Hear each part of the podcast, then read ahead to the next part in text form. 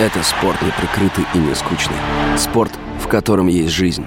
Спорт, который говорит с тобой как друг. Разный, всесторонний, всеобъемлющий. Новый портал о спорте – sportkp.ru О спорте, как о жизни.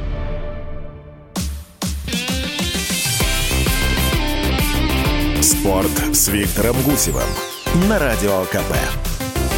В международном хоккее у арбитров нет национальности. В мировом футболе на матч не поставят судью из участвующей в игре страны. В чемпионате РПЛ рефери не может представлять заинтересованный город и даже область. Здравствуйте, друзья! С вами Виктор Гусев, и мы снова на радио «Комсомольская правда» говорим о спорте. Вот так по-разному регламентируется территориальная принадлежность арбитра. Но начну я этот разговор с темы не судей, а с темы комментаторов. Однажды в музее хоккейной славы в Торонто я обратил внимание на фото канадского коллеги по профессии. Под ним была подпись «Комментатор клуба Ванкувер Кенакс». И никто не стесняется вот так представить комментатора – вот мы знаем о вполне понятных симпатиях Николая Озерова или Владимира Маслаченко к «Спартаку», Геннадия Орлова к «Зениту». Но никто никогда не объявлял об этом официально. И вот так подчеркнуто в виде подписи к фото в зале славы. Скажу больше. Прекрасно известно, что тот комментатор из Ванкувера – который работал на всех матчах клуба, внимание, летал на игры в его самолете, нередко получал номер в гостинице, вместе с хоккеистами ходил на завтраки, то есть, естественно, с эксклюзивной возможностью и предматчевых разговоров. Вы понимаете, как это важно для репортажа. И ни разу, подчеркиваю, ни разу, он в итоге не был обвинен в предвзятости. И подпись под фото, как мне кажется, отдает дань профессионализму и честности – а также благородству самого клуба, который не требовал от журналиста отплатить любовью за любовь. То есть, скажем, отработать в эфире стоимость чего-то. Там вообще все правильно выстроено в этой, черт возьми, НХЛ. Ну о судьях. Однажды на Конгрессе Международной Федерации Хоккея был провозглашен принцип «Судьи не имеют национальности».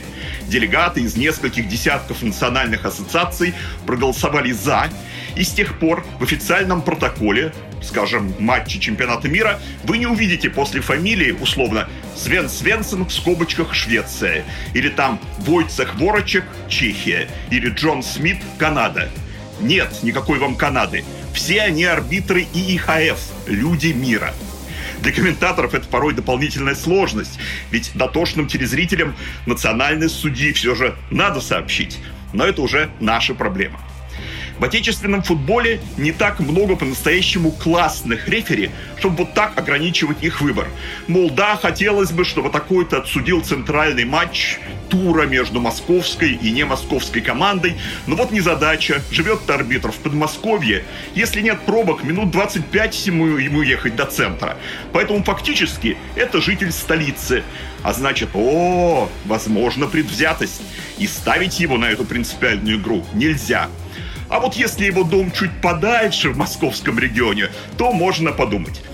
Вы, наверное, уже улыбаетесь, но утрирую я совсем немного, и принцип именно такой. И на самую важную встречу назначается не самый сильный, но по прописке правильный рефери. А хороших арбитров, повторяю, по-прежнему мало. К тому же надо выбрать не только главного, но и двух помощников, и резервного, и теперь еще и группу ВАР, я не завидую новому главе нашей судейской организации. Кстати, это теперь португалец. Рассматривали кандидатуры и голландца, и серба, и итальянца. А другого итальянца, кстати, уже пробовали в этой роли. И испанца, и вот только что венгра.